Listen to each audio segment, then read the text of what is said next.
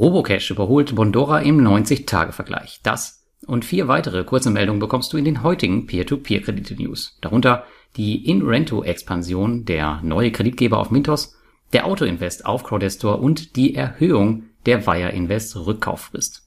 Alle Informationen, die du jetzt gleich hörst, sind zur weiteren Recherche wie immer auch nochmal im Blogartikel verlinkt, den du in den Show Notes findest. Viel Spaß!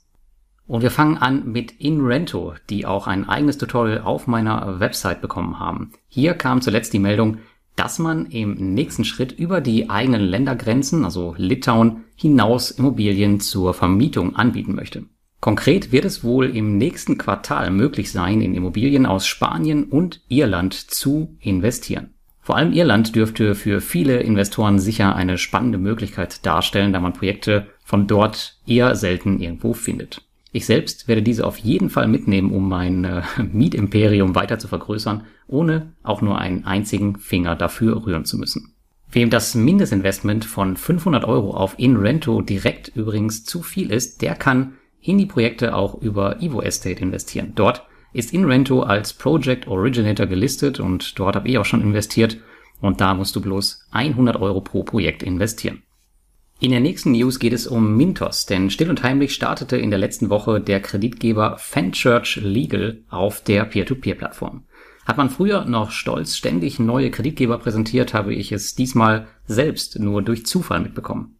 Und dabei ist dieser Kreditgeber aus Großbritannien durchaus gar nicht mal so uninteressant, sind dessen Kunden doch Anwaltskanzleien, die Finanzierung für kleine Rechtsstreitigkeiten abschließen. Es handelt sich hierbei somit nicht um Konsum, sondern um Geschäftskredite, und Fenchurch Legal bietet aktuell im Schnitt 11% eine Rückkaufverpflichtung und Zinsen auf verspätete Zahlung an. Einsteigen tun sie im Mintos Risk Score auf dem Rating 6. Ich gehe jedoch davon aus, dass sie im nächsten Update mindestens eine 7 erhalten werden. Handelt es sich hierbei durch die Struktur doch um einen eher konservativen Kreditgeber. Zu beachten ist hierbei jedoch, dass diese Kredite endfällig sind und eine Laufzeit von bis zu 12 Monaten haben. Und die News Nummer 3. Auch wenn Bondora vor allem durch ihr Produkt Go and Grow zweifellos einer meiner Favoriten im Bereich der Peer-to-Peer-Kredite ist und sie auch wieder mehr und mehr in Fahrt kommen, so muss man doch anerkennen, dass andere Plattformen aktuell deutlich schneller wachsen, was das Kreditvolumen angeht. Twino und Peerberry scheinen schon meilenweit entfernt, wenn man den Statistiken auf P2P Market Data Glauben schenken kann. Nun zieht auch Robocash in der Sicht auf die letzten 90 Tage an Bondora vorbei. Mit mittlerweile über 17.000 Investoren sind sie ganz klar im Kommen und haben zuletzt über 36 Millionen Euro finanziert, während Bondora in Anführungsstrichen nur bei 33 lag. Wenn Robocash das aktuelle Wachstum beibehalten kann, bedeutet dies, dass man Bondora früher oder später auch in der Gesamtgröße überholen kann und wahrscheinlich wird. Das ist durchaus eine schöne Entwicklung und der verdiente Lohn der guten Krisenperformance für die P2P-Plattform, die mit dem Slogan der anonyme Anlageroboter vor Jahren an den Start ging und noch oft belächelt wurde. Die nächste News kommt von der gebeutelten Crowdfunding-Plattform Crowdestor, denn die bringen endlich den Autoinvest. Hat man mir bei meinem Besuch 2019 noch gesagt, dass der Autoinvest in den nächsten Wochen herauskommen wird, hat es dann doch nur über zwei Jahre gedauert. Aber nun ist es endlich soweit auch wenn er aktuell nur in Englisch verfügbar ist. Ihr könnt nun auf Crowdestor in die Projekte eurer Wahl vollkommen automatisiert investieren.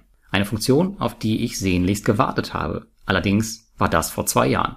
Heute jedoch sieht die Situation anders aus und ich werde den Autoinvest nicht mehr nutzen. Wenn bei einem Diversifikationsscore von 9 bei 10 Maximalpunkten weniger als ein Drittel meiner Kredite fristgerecht laufen, wie mag das dann erst aussehen, wenn ich über den Autoinvest jetzt feuerfrei sage? Ich warte also lieber erstmal ab, ob ich hier überhaupt mit einer schwarzen Null herauskomme. Bis dahin fließen, wie im Quartalsrückblick erwähnt, alle rückfließende Mittel erstmal zu Debitum Network, die in einem ähnlichen Segment tätig sind, wo jedoch meine Rückflüsse besser planbar sind. Eine News gab es dann noch von Wire Invest, denn die erhöhen die Frist für den Rückkauf von Krediten. Und zwar von bisher sehr komfortablen 30 auf 60 Tage. Das bedeutet also, dass wenn ein P2P-Kredit überfällig wird, du dein Geld erst nach 60 Tagen zurückbekommst. Damit soll der Cash-Track abgemildert werden, da man, so Wire Invest, länger investiert ist. Das klingt natürlich von Seiten Wire Invest ein bisschen nach, ich mache jetzt schön Wetter, aber ich finde den Schritt eigentlich okay, denn 60 Tage sind relativ üblich in der Branche und zudem bekommt man für die volle Zeit Zinsen bezahlt. Aber natürlich verlängert das einen Ausstieg aus der Plattform, wenn man sehr kurzfristig plant. Die Änderungen gelten für alle Kredite, die ab dem 12. Juli 2021 in euren Portfolios landen. Und mit dieser letzten News wünsche ich euch eine schöne Woche und bis zum nächsten Mal.